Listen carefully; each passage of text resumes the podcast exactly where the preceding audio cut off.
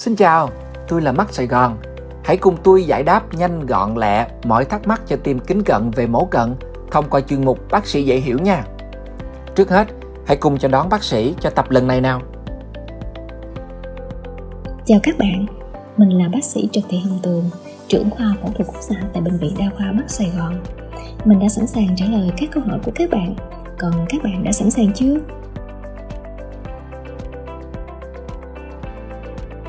Tại sao có trường hợp tái cận sau phẫu thuật vậy bác sĩ? Các nghiên cứu. Ừ, cho thấy rằng tỷ lệ tái cận sau các phương pháp phẫu thuật khúc xạ bằng laser hiện đại như hiện nay tương đối thấp.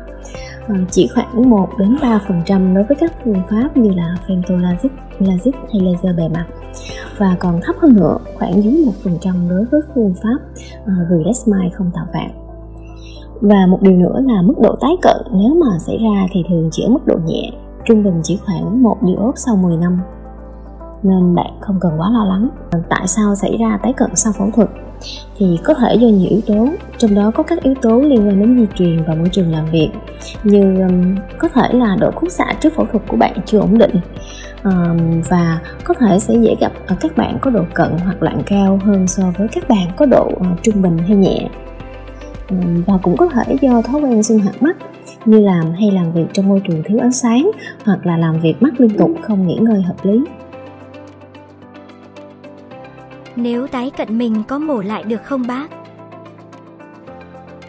À, trong trường hợp mà nếu xảy ra tái cận và điều kiện giác mạc cho phép bạn vẫn có thể điều trị bổ sung hay à, nói một cách dễ hiểu là có thể mổ lại hiện tại thì hệ thống mắt sài gòn có chính sách là sẽ theo dõi tái khám à, và điều trị laser bổ sung miễn phí nếu mà xảy ra tái cận trong vòng một năm sau phẫu thuật nên à, bạn có thể yên tâm về việc này nhé